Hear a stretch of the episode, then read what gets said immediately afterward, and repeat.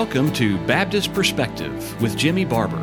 Whether you're listening while driving home from work, sitting with a hot cup of coffee, or making dinner, we hope this podcast will be thought provoking and edifying. Now, here with today's episode is Jimmy Barber. In our last study, we began to study the mode of baptism. There we saw that Calvin admitted that immersion of the whole body in water is what the believers of the New Testament and early saints believed and practiced. He further asserted that since some immersed once and others three times, they had, quote, different rites, end of quote. That's rites, R I T E S. And because of this, quote, Calvin said, there is no call for us to be particular about things that are not necessary. End of quote.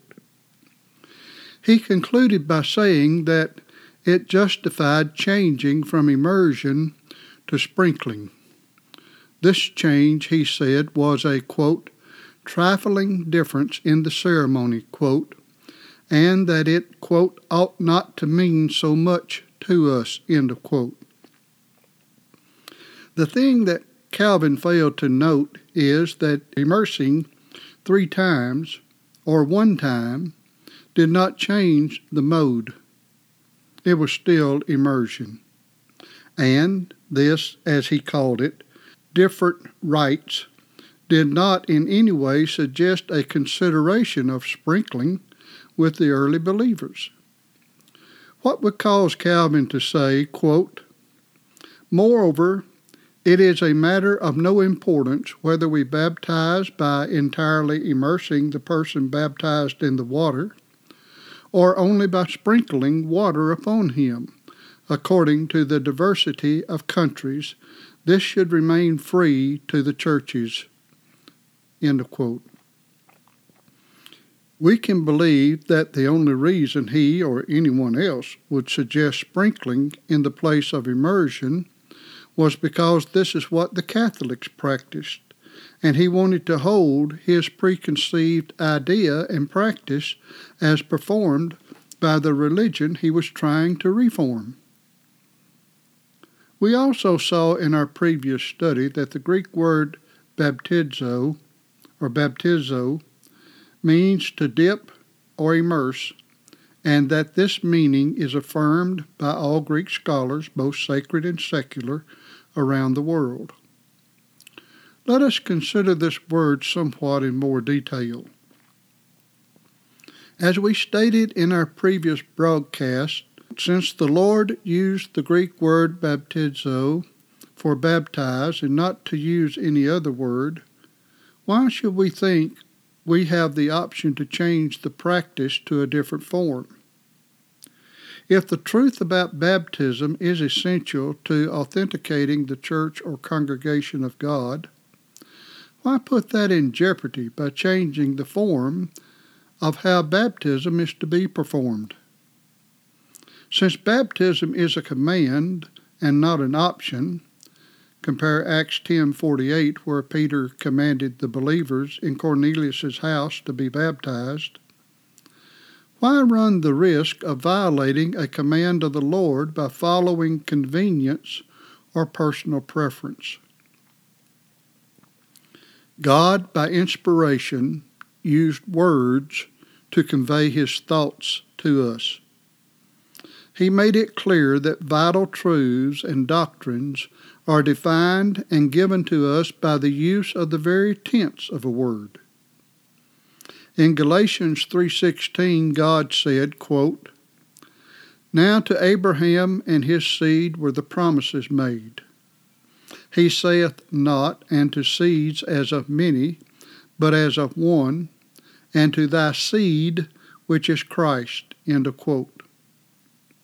Since God is so specific and emphasized that the scriptures in Genesis 15:6 said seed singular, and not seeds, plural, we believe when he used the Greek word baptizo, he did not intend to mean anything else than what that particular Greek word meant. To substitute sprinkling or pouring for immersion is a violation of the Word of God. Allow me to digress somewhat here. So far, I have not mentioned pouring for baptism. Time will not allow for a detailed study on the subject of pouring. Since we're not doing a detailed study of baptism and sprinkling either, but we're only attempting to answer some of the basic principles, which also will apply to pouring. However, I want to show that some do try to make a sense for pouring. Several years ago, J. Adams wrote a little book entitled Meaning and Mode of Baptism. In it, he stated, quote, If Jesus was immersed, he was not the Christ or Messiah. That's from page 20.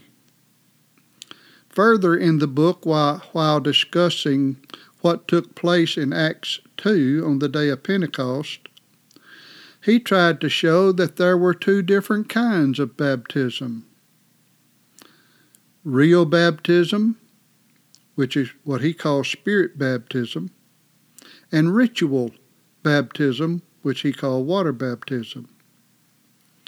We may consider the subject of spirit baptism sometime later, but we do not have time to do so here.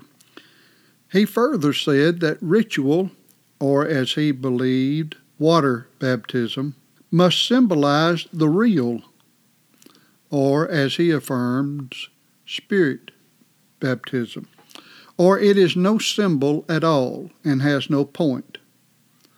That's from page 22. On page 23, he wrote, quote, Not only does Acts 2 not teach baptism by immersion, but no passage of Scripture more clearly describes the mode by which a baptism was performed as a pouring. There is nothing in the text to make one conclude that the Pentecostal baptism way by immersion. Everything gives evidence that it was by effusion. End of quote. Effusion is the act of baptizing by pouring. I hope this brief side note will give you some indication as to why some endeavor to believe that pouring is a form or mode of baptism. Again, I remind you that more arguments could be given to support pouring as a mode of baptism. But we're not trying to be exhausting we are only seeking to give broad overviews in our study or in our studies. We're not trying to denigrate those who practice sprinkling and or pouring. We're trying to support the Baptist position and show why we cannot follow the teachings of the reformers regarding these ordinances. Our plans are to look at these three modes immersion, sprinkling, and pouring, and the corresponding Greek words in more detail later. Time will not allow us to begin this today. However, I want to give a simple illustration to show the confusion of using these three English words as meaning the same thing. If two or more words are synonymous, then they can be substituted into a sentence and not change the meaning.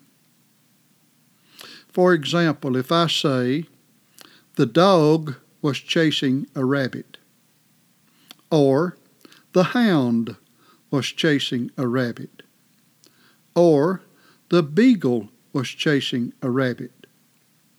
The meaning of the sentence is not changed.